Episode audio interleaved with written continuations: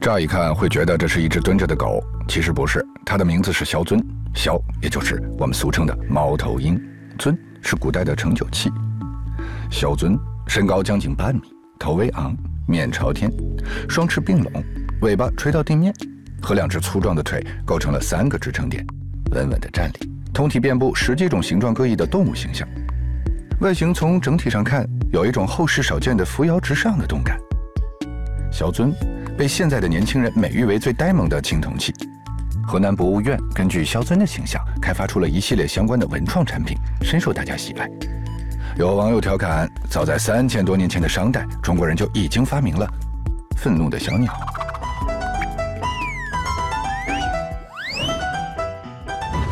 萧尊出生于商代著名的王后妇好的墓中，妇好既是商王武丁之妻，也是中国有文字记载的第一位文武双全的女将军。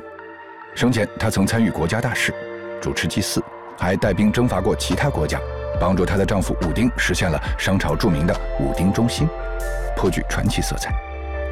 有专家甚至说，青铜萧尊就是妇好的代言人，见证着中国这位传奇女性的一生。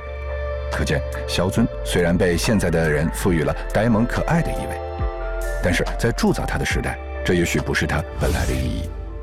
猫头鹰是古代工艺品经常采用的原型。商代及商之前的历史时代里，石器、陶器、青铜器中都能见到精美的枭形。商人有虫鸟的习惯，枭就是他们主要的崇拜对象之一。观察这些器物，总觉得有一些地方被加工的格外的醒目夸张，例如锐利的嘴巴、凝厉的面部、粗壮的腿足、繁缛的纹饰等等。这些有意识的夸张，大概是要强调枭的威慑力。在商代，枭是商人喜爱和崇拜的一种神圣的鸟。有些专家认为，商人把枭推崇为战神鸟，是克敌制胜的象征；也有专家认为，商人把枭作为地位和权力的象征；还有专家认为，商族族源神话“天命玄鸟，降而生商”中的玄鸟，实际上就是商人祖先神的化身——枭。有学者说，甲骨文字里面的“商”字其实就是一只猫头鹰的大脸。这不但道出了萧与商的不解之缘，也可以解释妇好墓为什么会随葬萧尊。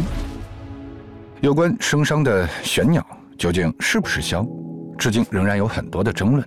但有一点是毫无疑问的，在商代的青铜礼器当中出现的特别多的鸟，就是萧。事实上，对于猫头鹰的崇拜，并非仅仅发生在中国商代的皇家。希腊神话中代表智慧、理性与公平的雅典娜，她的爱鸟就是一只猫头鹰。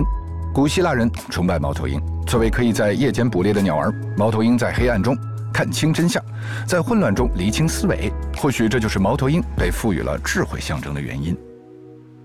猫头鹰的形象在商代的石雕中也有体现，而无论是雄浑还是卡通。商代猫头鹰所散发出的简单、直接、大气，以及不经意之间流露出的高贵气质，在之后的三千年的中华大地上，便再也没有出现过了。猫头鹰在后世被看作了丑恶的不祥之鸟，《诗经·冰封·吃枭》中说：“吃枭，吃枭，既取鱼子，无回我室。”冰是渭河流域周族部落的发祥地，对于吃枭，周族已是极尽贬义之词了。在历经了八百年周朝对于殷商文化的推倒洗牌之后，萧在汉代仍然难以翻身。西汉贾谊调屈原赋这样写道：“呜呼哀哉，逢时不祥，鸾凤服窜兮，吃枭翱翔。”在汉代，猫头鹰还被莫名强加上了食母的恶名。我们小时候也听过这些俗语：“不怕夜猫子叫，就怕夜猫子笑。”猫头鹰的到来不是什么好事。